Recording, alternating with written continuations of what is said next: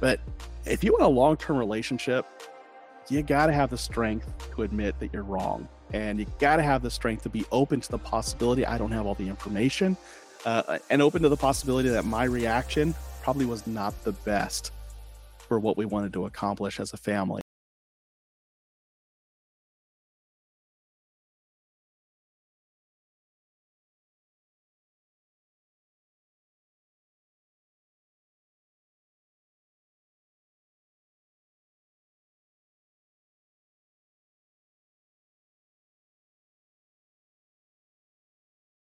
Welcome to the What I Meant to Say podcast. I'm Wendy Jones, and I'm here today with Jerry Dugan, author and podcast host of Beyond the Rut. And Jerry, I enjoyed being on the conversation we had on your podcast, and I'm so happy to have you on What I Meant to Say today. So thanks for joining me. Awesome, Wendy. Thanks for having me on here. Yeah. I am fascinated by just the title. I mean, I think we connected through either Podmatch or LinkedIn. I can't remember which, but the concept of Beyond the Rut. And it stuck with me the first time I heard it because it's something that I think so many people can identify with. Definitely something I could identify with. For me, life gets crazy. I have 4 kids. I know you're married, kids. You have a story that comes, I love what you have done by taking your experience and translating that into something that can help other people. So tell me a little bit about your background and, how you got into the podcasting world, and let's go from there. Let's see, at a young age. So, in 1972, my parents met, and I'm kidding,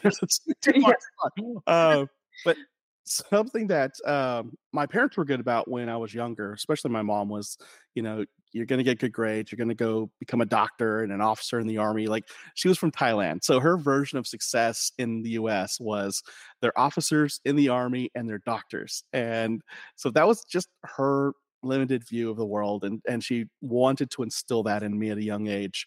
But then, my parents divorced when I was 11. My brother was like 9 at the time. And a lot of that shattered. And it made me question a lot of things around, what's the point of going after success if it costs family in the process? And then I started looking at like my extended family, and they had if there was a way to be the stereotypical Irish family, like, oh, woe is me, life sucks, there's no point in trying things. My family had that nailed down perfectly.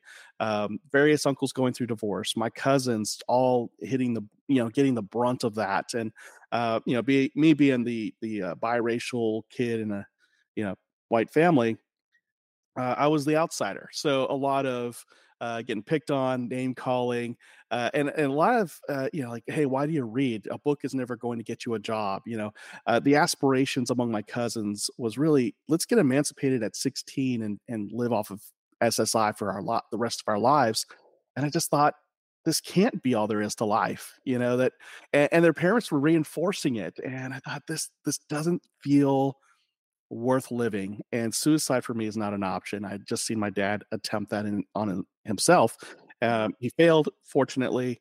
And so I just thought, at 11 years old, there's got to be more to life. And by 14 years old, I probably wrote my first actual goal in life. And that was, I wanted to change people's perception of our name. In our local town where my grandparents were living and my uncles and aunts and cousins were living, the moment we walked through a door of a store, security would follow us.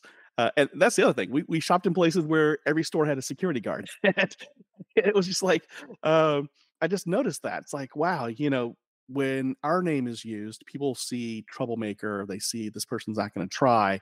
And I thought, there's got to be more to that. There's got to be more than just that. And I started to realize from like my friends around me at school that they loved going out with their family. They loved going on vacation with their families. They saw a future for themselves. It wasn't anything grand, but they saw themselves living on their own and, just having the best life they can have. And I thought, I want something like that. I started to realize that I had friends whose parents had been married for decades, and I wanted more of that. Their grandparents, many more years beyond just a couple of decades. And I just thought, I want different. And so I wrote my goal out at 14 years old on Christmas cards, and I gave them out to the extended family. And it was just like, I want to change our family name so that when people hear it, they think this is somebody who can help me. This is somebody who can support me. I want a marriage that's going to last till the day I die. And not because somebody feels obligated to, but because I am bringing what I need to bring to the relationship. I've chosen somebody who does the same thing, that my kids, you know, feel they can trust me and come to me for, you know, guidance and growth. And I wrote this at like 14 years old, and I wish I wrote one for myself, but I mean, it was so powerful for me because I wrote it something like 15 to 20 times and handed them out, that it gave me that driving force I needed to be the first to graduate from college. I went immediately into the Army because, you know, turns out at a 2.1 GPA, you're not going to med school. Mm-hmm. Okay. Yeah, it's fun fact. So I figured maybe I could join the Army, be a medic, get to travel, get a paycheck, get some training and experience, and then maybe I can go and try medical school again after that. So that was my younger life, from 11 years old to about 27. What do you think at that point?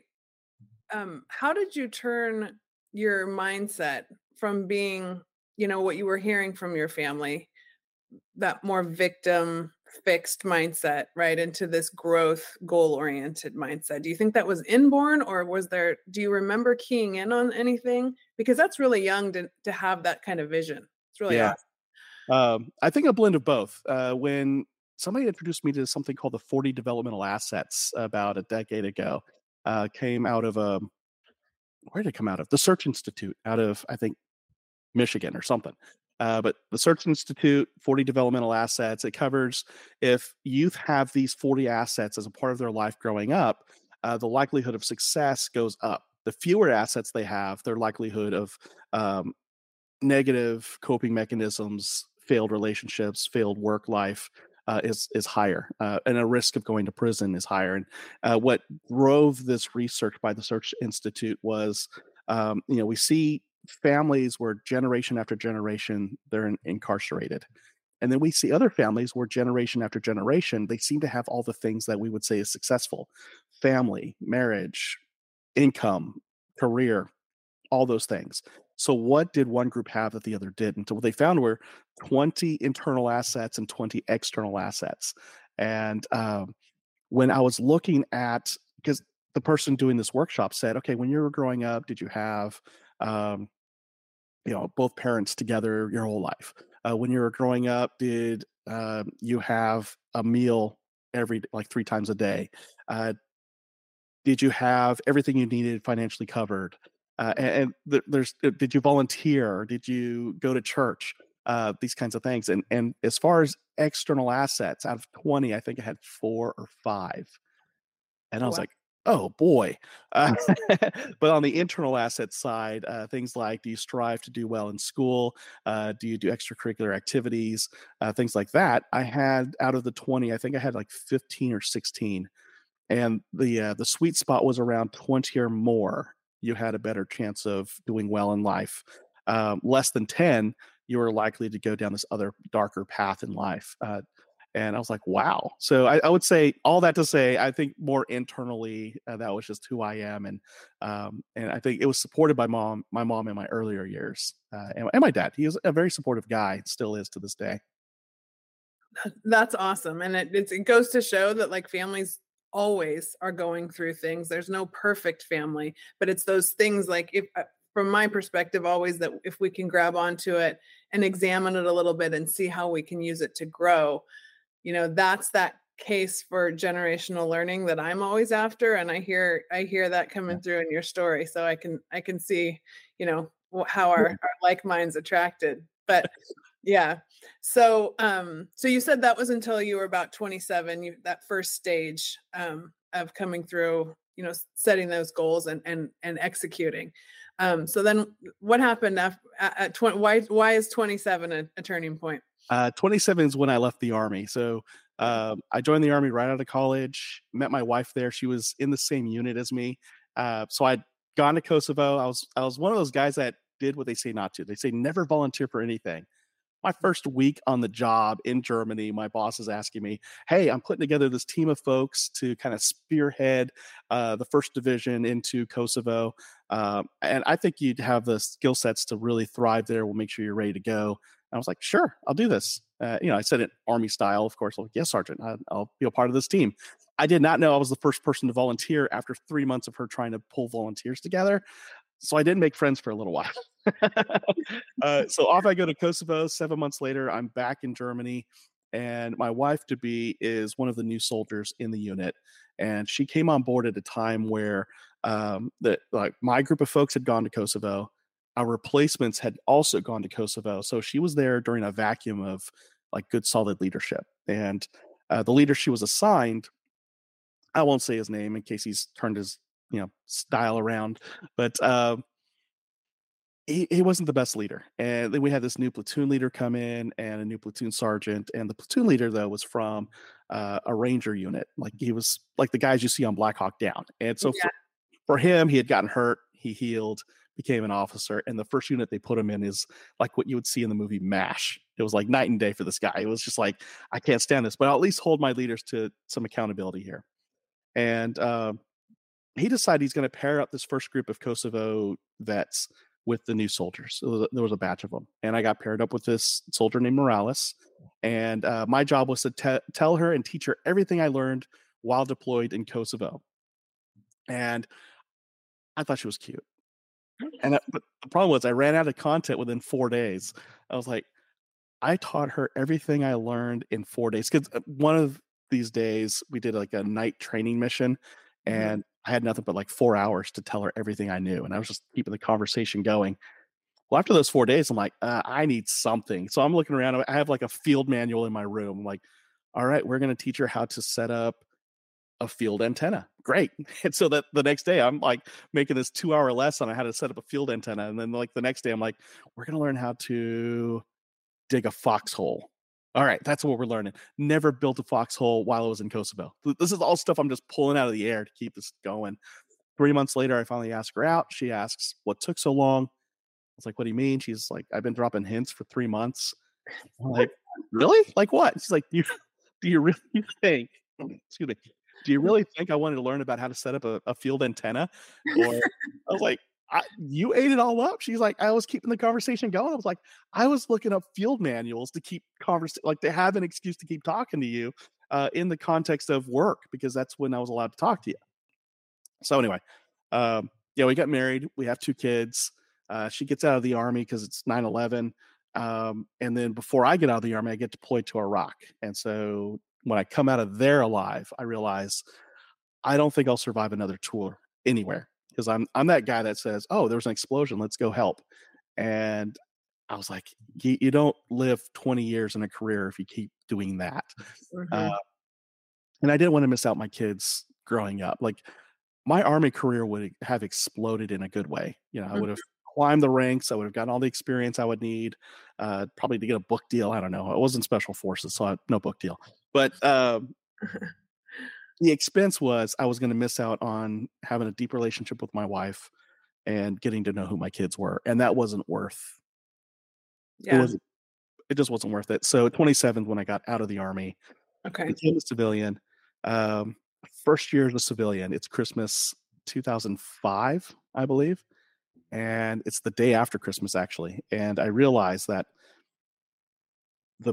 the credit card we had just spent all year to pay off was now fully maxed out again. Just this holiday we just celebrated.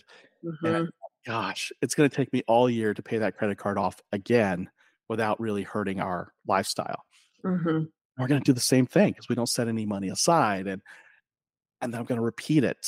And then the next year after that, it's going to be the same thing. And what kind of pay increases would I need to have so that this wouldn't be a problem for us anymore? And I realized I'm in the rat race, that if nothing changes, the rest of my life is going to be around this credit card. Max it out, spend all year to pay it off, max it out, spend all year to pay it off.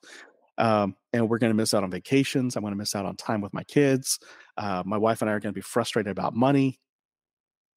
This isn't the way to go. And we talked, and we just realized, okay, we got to really focus on family first and what's worth it, what's not worth it. 3 months later, I lose my job. I become a real estate agent, and I'm like, yeah, I got my first sales. This is now 2006. Bubble bursts. Yeah. 5 years we live in pretty much abject poverty. But during that time, though, I really just recentered like what matters most to us. And that's where, like, in Beyond the Rut, these 5 F's really started to form. You know, our faith is first and foremost in our family. And that was for my wife. Like, her relationship with God was first and foremost for me, my relationship with God. But then our next important relationship was each other, that mm-hmm. we were going to grow closer together, respect each other, treat each other as the most important person on the planet, and which hurt our kids for about a second. When they're like, wait, we're not number one. We're like, no, you're like number three and three. You're both tied for third. Yeah. And so our kids, they're in their 20s now. They still fight over who's really three and who's four. We're like, no. Yeah.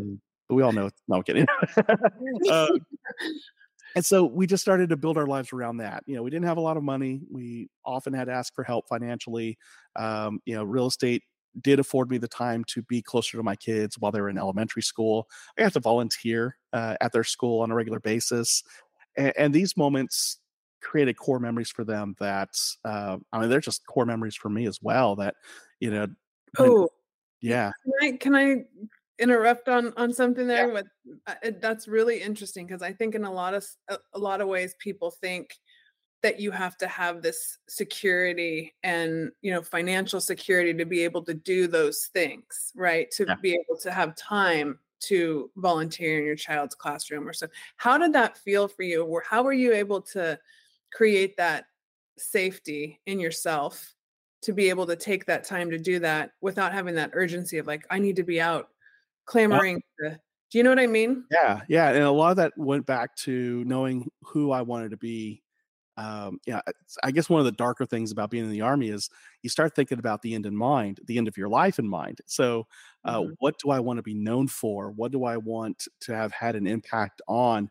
And, you know, thinking about that, and I had one uncle, and this story really stands out in my mind quite well. My uncle Eugene was married to my Aunt Mary. So Aunt Mary is the one, in, you know, related by blood. She had passed away from cancer. Uncle Eugene just died a very lonely life. And I remember having just come out of college right before I left for the Army, helping my grandfather and my dad and a few other folks clean out Uncle Eugene's home.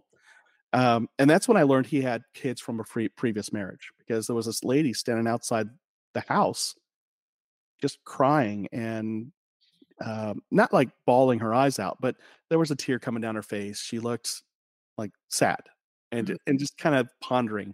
And my grandfather asked her if he could help her. She said, no, I needed closure. And he realized, oh, you're one of his children. And she said, yes. And he said, well, he didn't have a will. We're just clearing everything out.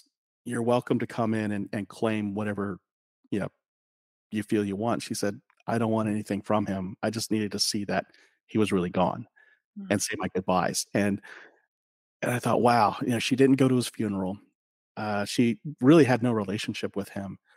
And, you know, from what I understood, not many people went to his funeral. I was in college. Like, my family didn't even tell me he had passed away until 2 weeks after the funeral. I was like, you know, of all the nephews, I was probably his favorite. Maybe he could have invited me. Yeah. Because he really couldn't stand a lot of the people in our family, but with me, he could always have a conversation.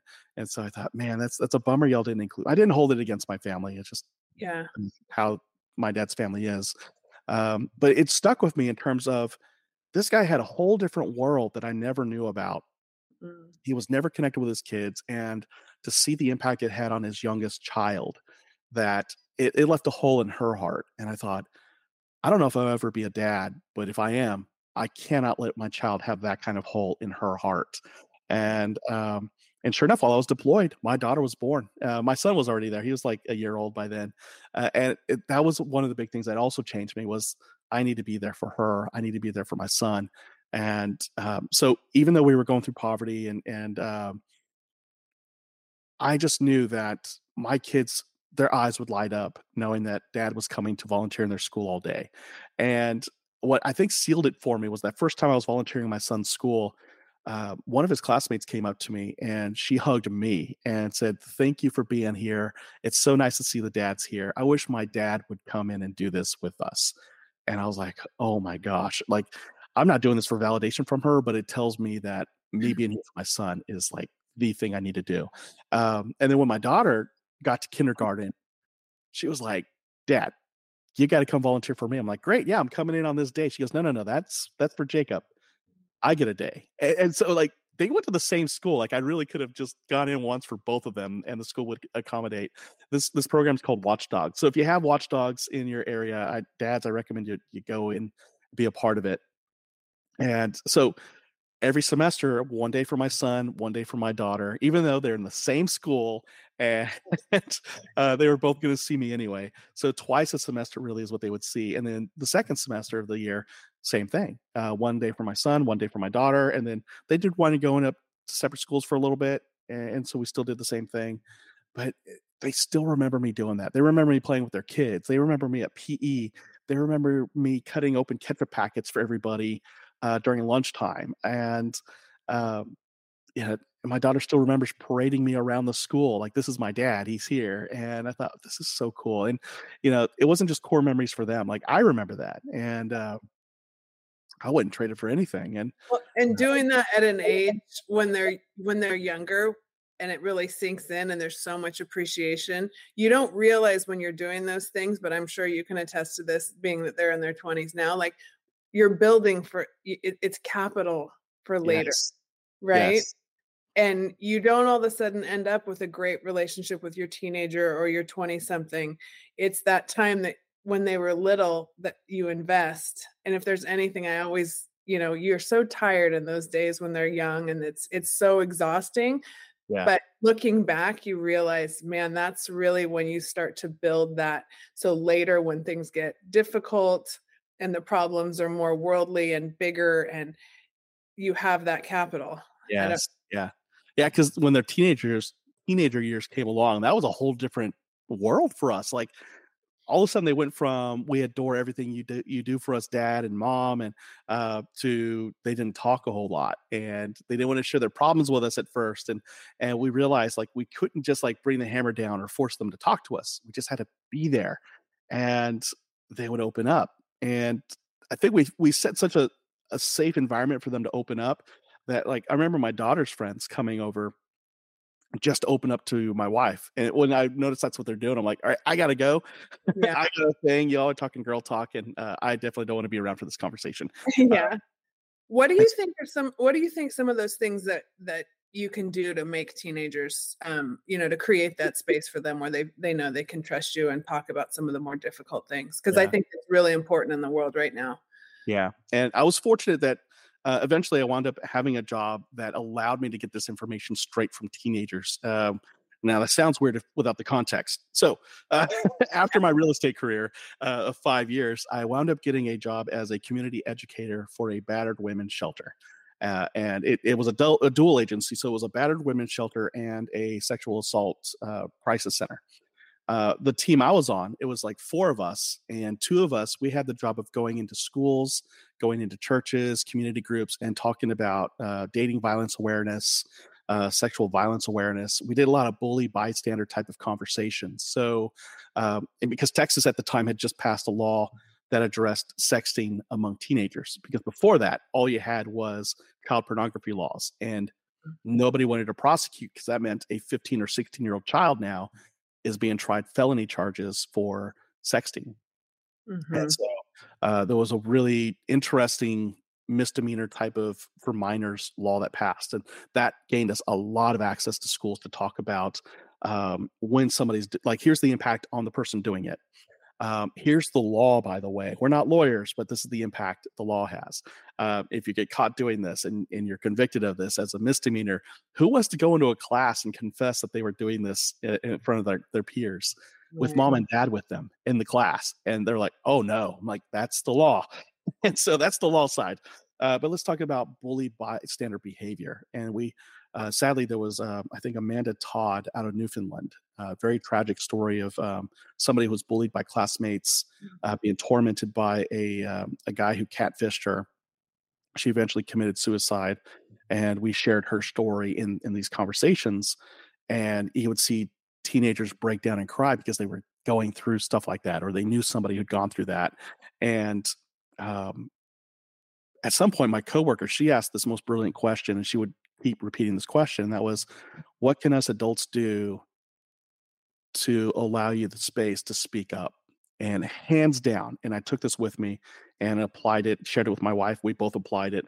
And that was, if we come to you for help, or we come to you with a situation, don't just ground us and take our phone away. Mm-hmm. And I was like, wow, tell us more about that. And I'm like taking notes now. I'm like, I'm a parent. I need to know. And they're like, yeah, it's just like, you know, if I'm getting picked on at school and people are making fun of me on social media, my parents think the answer is, that's it, we're taking your phone away. It's the phone that's doing this to you. And it's like, wow, because that didn't change anything. The child is still being made fun of on the internet, and there's no support being provided from the parent to the child of how do they want to process this. And that was just one example. If I'm being cyberbullied, please don't just ground me and take my phone away. Help me process that. What do I do about this? How do I address the people who are laughing at me in the hallways? What do I do about the people who are still sharing pictures that are doctored up or not doctored up? How do we fix this? How do I know that I'm still loved by my parents even? And I was like, oh, I turned to my coworker. I was like, Adela, I need to go. The first time this happened, I was like, I need to go in the hallway. And I was just like, you know, like brokenhearted. And I was like, man, I cannot have this for my kids. And I shared that with my wife, and she's like, great. And so that was the biggest thing, was no matter what they come home with, they got to know you love them and that you're there with them to help them navigate. It doesn't mean you're going to cover things for them, that you're going to not let them experience consequences. They still have to experience those consequences, but you're there to help them navigate so they're not on their own. Because the alternative is they're going to get their advice from their friends, or what friends they still have left or think they have. And yeah. They feel, yeah. I can identify with so much of what you're saying, having, you know, raising teenagers right now. And that concept that, you know, it is a 24/7 game and this is their world, that we can't change it, but we have to be able to know how to support it. And it's really difficult as parents, because I don't think we even fully understand what they're up against. You know, I've seen through my kids' eyes, you know, glimpses of it, but that safe space to come every time they've come to me with something difficult, I think of the kid that doesn't have safe space, because what they come to you with is heavy. And you can even see in situations where there's no support, where it's life-threatening, because they can't get away from it. Yeah. And whereas in our generation, you know, and this makes me feel old, but you could go home and there was a break.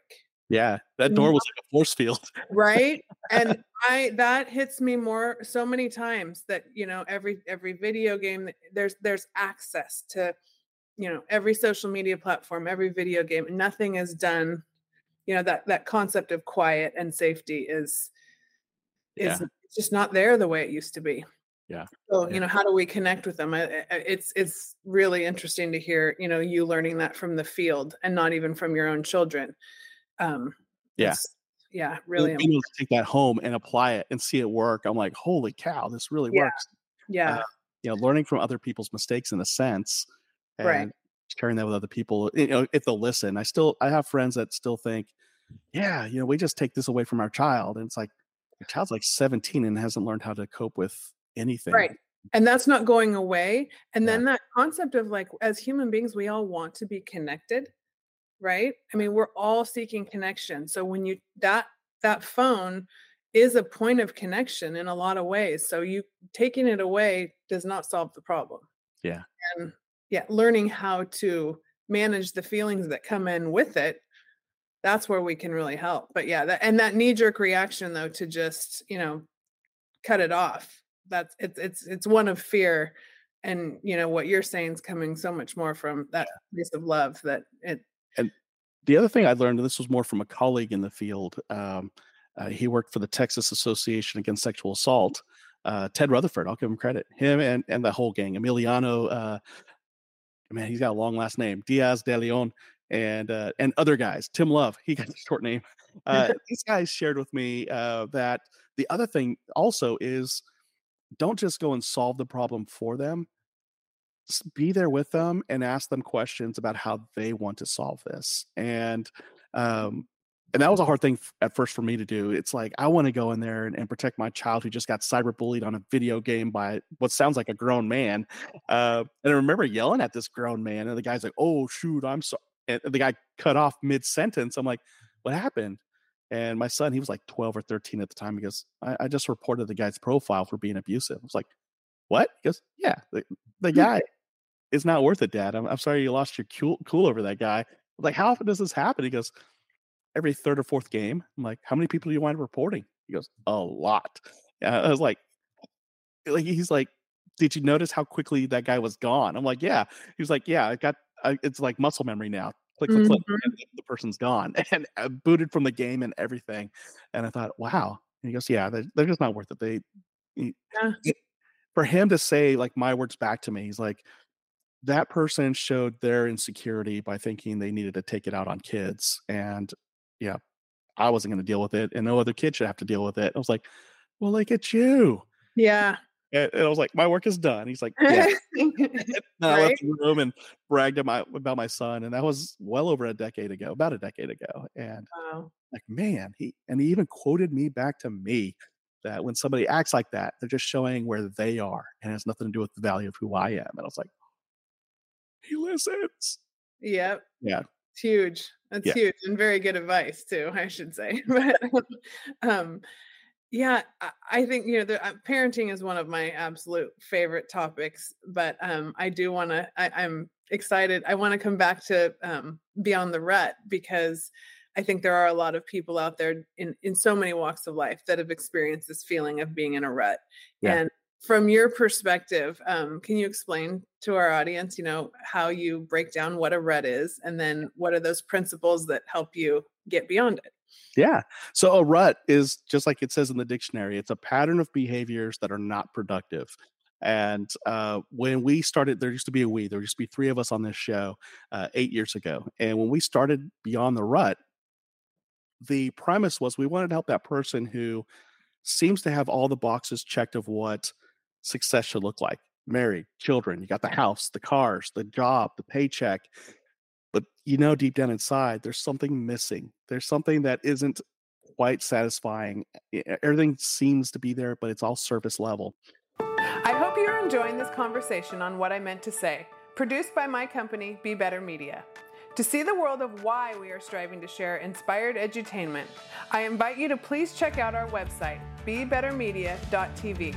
Here you will find all kinds of great stuff, from upcoming new productions to lifestyle products and services I personally use and endorse, to links to great books and other podcasts I love and recommend. Please check us out at bebettermedia.tv. That's bebettermedia.tv. So what's going on? You know, what's that rut you're feeling that you're in? And over time, we realized it's kind of really a three-phase process you go through. Our guests have all shared their three phases that they've gone through. And it's really recognizing the rut you're in, understanding where you really want to go and what success looks like for you, and then taking action to get there consistently. So RUT, you know, it made a perfect acrostic. So recognize, understand, take action. And then to do that, to evaluate what rut am I in, taking a look at your life in terms of the 5 F's. You know, I've mentioned earlier in our conversation that I had a certain set of priorities, you know, faith, family, and then there are three other F's. Fitness is in the middle. So physical, emotional, and mental fitness. Like all three of those are important. The fourth one being finances. A lot of us pursue finances first, and then we wind up wondering, you know, why is my family falling apart? Why is it I feel like I'm stressed out all the time, stress eating, those kind of things. So finances, really, it's important. It buys things. It supplies some security. However, it shouldn't be the first thing of your list of priorities. And then the fifth F is future growth. So what am I doing to grow myself professionally as an individual? What kind of things am I doing on a daily basis to make sure I have a future that's worth having, that I'm building this legacy I really want to build? So those are the 5 F's. So if you want to recognize the rut you're in, just pause. And something I would do, and I did this that day after Christmas when I woke up in bed and realized I was in the rat race if I changed nothing, I really evaluated, where am I today? And I looked at I kind of did it backwards at the time. What's my career trajectory like? What's my income like? Okay, well, is that really the most important thing? No, my family is. Okay, what about my fitness levels? I don't work out at all. And that one is my roller coaster. If there's any one roller coaster in my life, it's my fitness, physical fitness. But then I knew my faith journey was pretty solid. I was plugged into a men's group. My wife and I were plugged into a couples group. We got involved in a marriage ministry to help strengthen our marriage. We wound up being volunteers for it later on down the road for a few years. And so we knew faith was good. We knew our relationship with each other was, we were intentionally working on it and keeping it at the forefront. And, you know, and then connecting with our kids, the other piece of that family. And so, yeah, I just defined, what do I want success to look like in those areas? And then from there, understanding where I want it. So yeah, defining the success is the understanding part. And then taking action was, okay, what do I do every day? So I get up early in the morning. I do some reading. I do some prayer. If I put enough time in the morning, I also go out the door and I go for a walk or I go ruck marching. And it just gets me jump started for the day. And it gives me that future growth I want from the reading, the journaling, those kinds of things. And then when I'm hit with a life-changing decision, I go through those priority lists. In fact, recently I left my job and we had gone through those 5 F's because the trigger for that was my wife saying, I want my husband back. And I was like, wow, where did that come from? And she shared with me, our kids thought that dad wants to leave the family. I'm like, wait, where is this coming from? And they described for me what they were seeing. And I realized I'm bringing work home. The stress of work is coming home with me. Mm-hmm. Okay, so my faith walk is okay. I still get up in the morning. I do this prayer. I do my meditating. I visualize. But F number 2 is in trouble because my family, my kids think I'm going to leave my wife. My wife knows I'm not, but she is sad that her peppy, upbeat husband doesn't come home after work. In fact, the smile, she would tell me my smile would leave when it was time to go to work. And I thought, wow. And she's like, I'm sad because the Jerry I fell in love with and have been married to for 20 plus years, he leaves when it's time to go to work. He like shuts down, dies. And I was like, wow, okay. Well, we need to bring your husband back.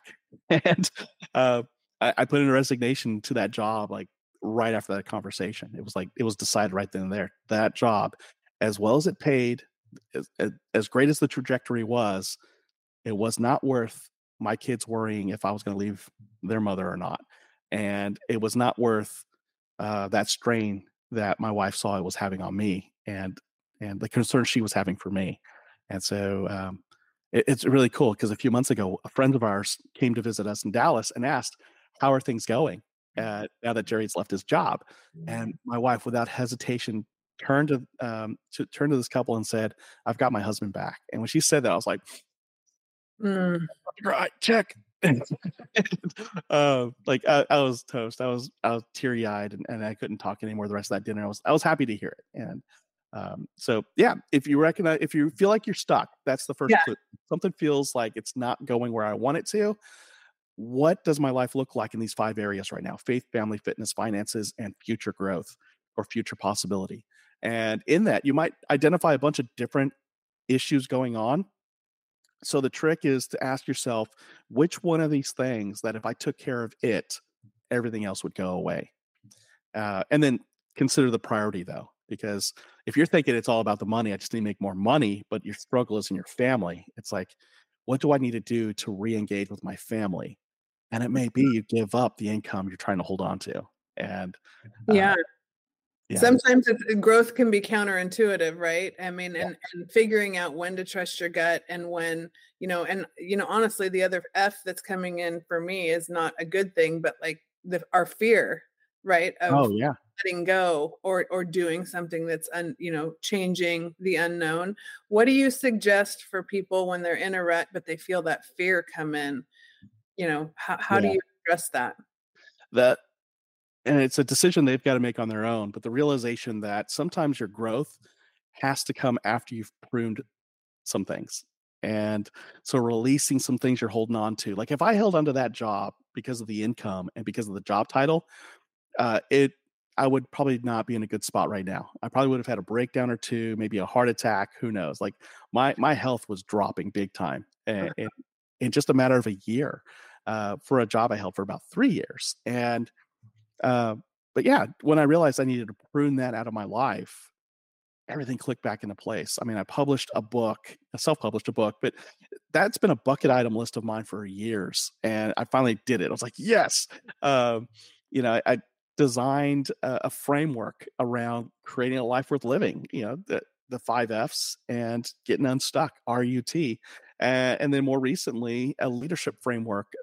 So taking the concepts of servant leadership, redesigning that into 4 elements that if you stake this out on your leadership tent, trust building, empowering, navigating, and thriving together, if you have that focus in how you lead, regardless of the tactics you use, but if they're grounded in those 4 things, the ability to pop up your leadership tent and actually take care of people who take care of the job is much easier. And I just developed that framework about a month ago, and I've been teaching it in healthcare organizations, doing a webinar tomorrow about it, and helping managers and above help their employees be satisfied in life, help create that environment where it is enjoyable to go to work, that I can grow, I am cared for at the workplace.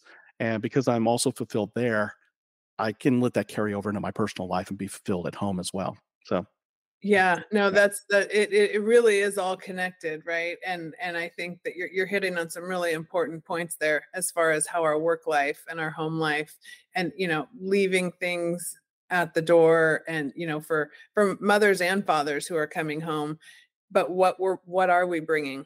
And how do we translate that into our home lives? It's all related. So yeah. Now, there's a guy, Johnny Serpilla. He used to run Camping World. He had shared with me, like, wherever you go, there you are. Like, I know he didn't say that phrase, but what he meant was, if you're not happy at work, that unhappiness is coming home with you. If you're not happy at home, that unhappiness is coming with you to work. And you think you might compartmentalize, but the reality is, it's seeping out. It's in the little things you do with other people. And he shared with me, it was so important for us as leaders to really know, where are we in life? You know, how am I doing at work? How am I doing at life? How are they in harmony or not? And if there's something that's out of alignment with who I want to be and the life I want to live, then I need to address that. And I was like, wow. And I just interviewed him maybe a year ago, and it still sticks with me. And so, yeah, Johnny. That's awesome. I was going to say that one of my favorite things about the podcast world is just being able to gather wisdom, right, from other people and other walks. And yeah.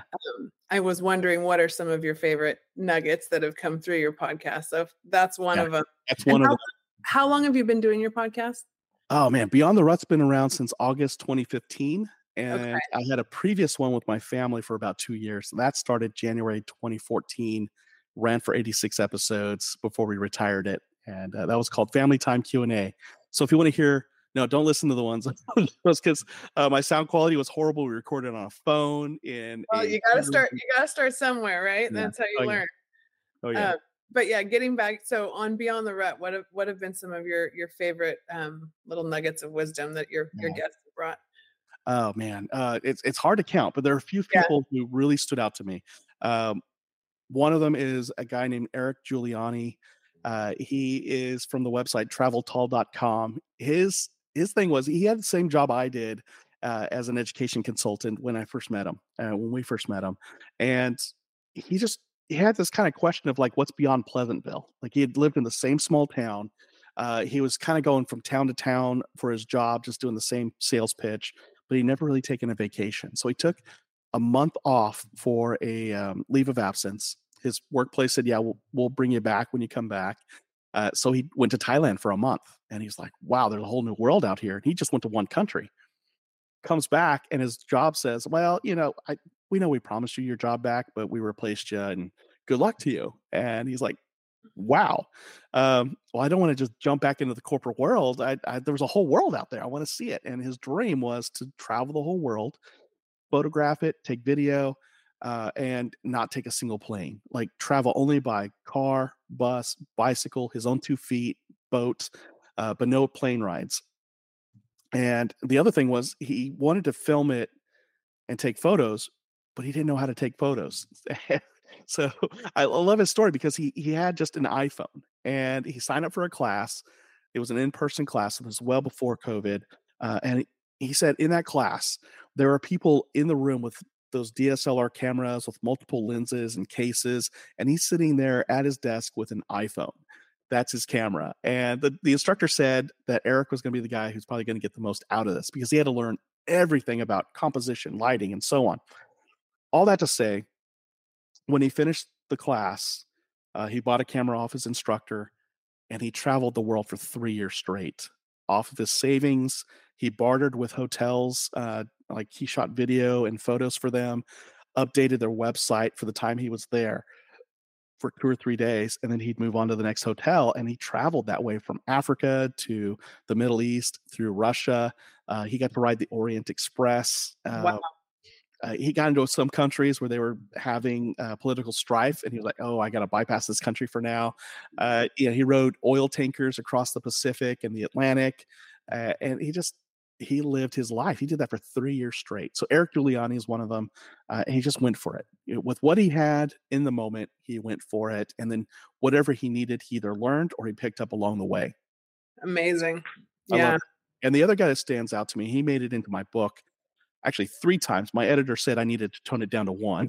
This guy is Ron Worley. He his first 22, 24 years of life, addicted to drugs, alcohol, all kinds of trouble. The police knew him because he was always getting arrested.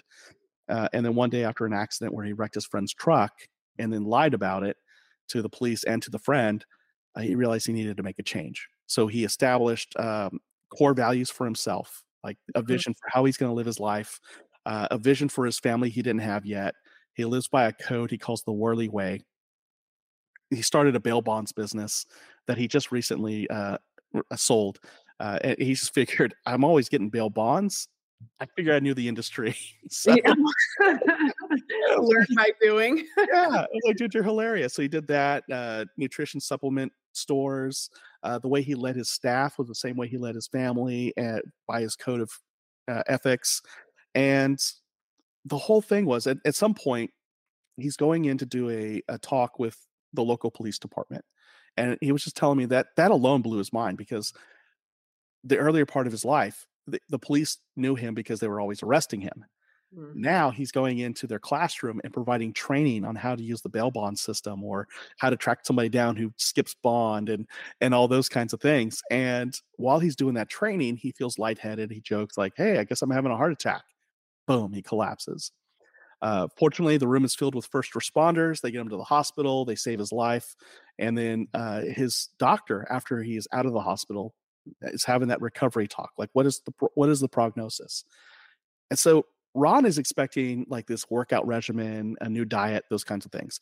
But the doctor says to him, you had the widowmaker of all heart attacks, that most of you don't live at all in that moment, but you did.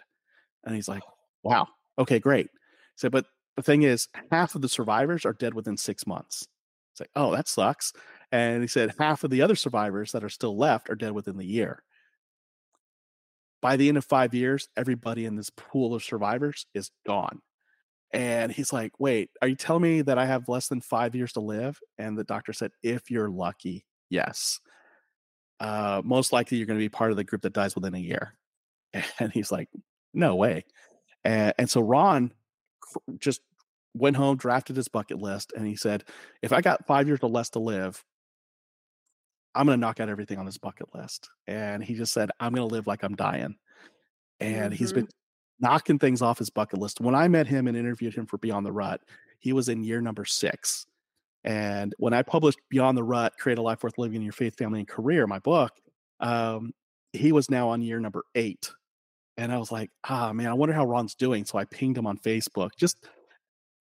I was nervous I wasn't going to get an answer back, but he replied back. He goes, hey, Jerry, I'm still around. How are you doing? How's the show? I see it's growing. I see you posting all the time. I'm like, oh, thank God, the guy's still alive. So he's like in year number 8 going to year number 9. And he's just like, I'm living the dream. I was a little stressed after we interviewed, but I just took a year off. I sold the bail bond business, rightfully so. We got out of real estate because that was stressful. So we just honed in on this one business. My wife does her thing. And we're just yeah, we're enjoying each other for as long as we got. And I'm like, man. So that guy, because of this one thing of living like you're dying and not wasting any of this time that we've got. So I'll probably stop there because I can just talk on and on about 300 plus guests. And that's amazing. Yeah. No, I mean, and that is the beautiful thing about these conversations is there is so much wisdom out there to share. Yeah. And I love about the podcast community. But I think, you know, one thing that comes through in your writing and what the stories you're telling is just the importance of relationships.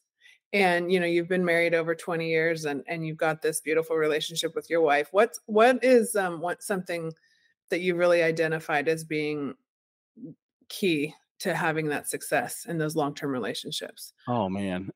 Especially as a man, yeah, I remember being raised, you gotta be strong, you gotta be tough. I mean, those words never really came from my dad, but you look at the men around me and any other kid who's growing up, it's that idea of being tough and strong and not looking weak.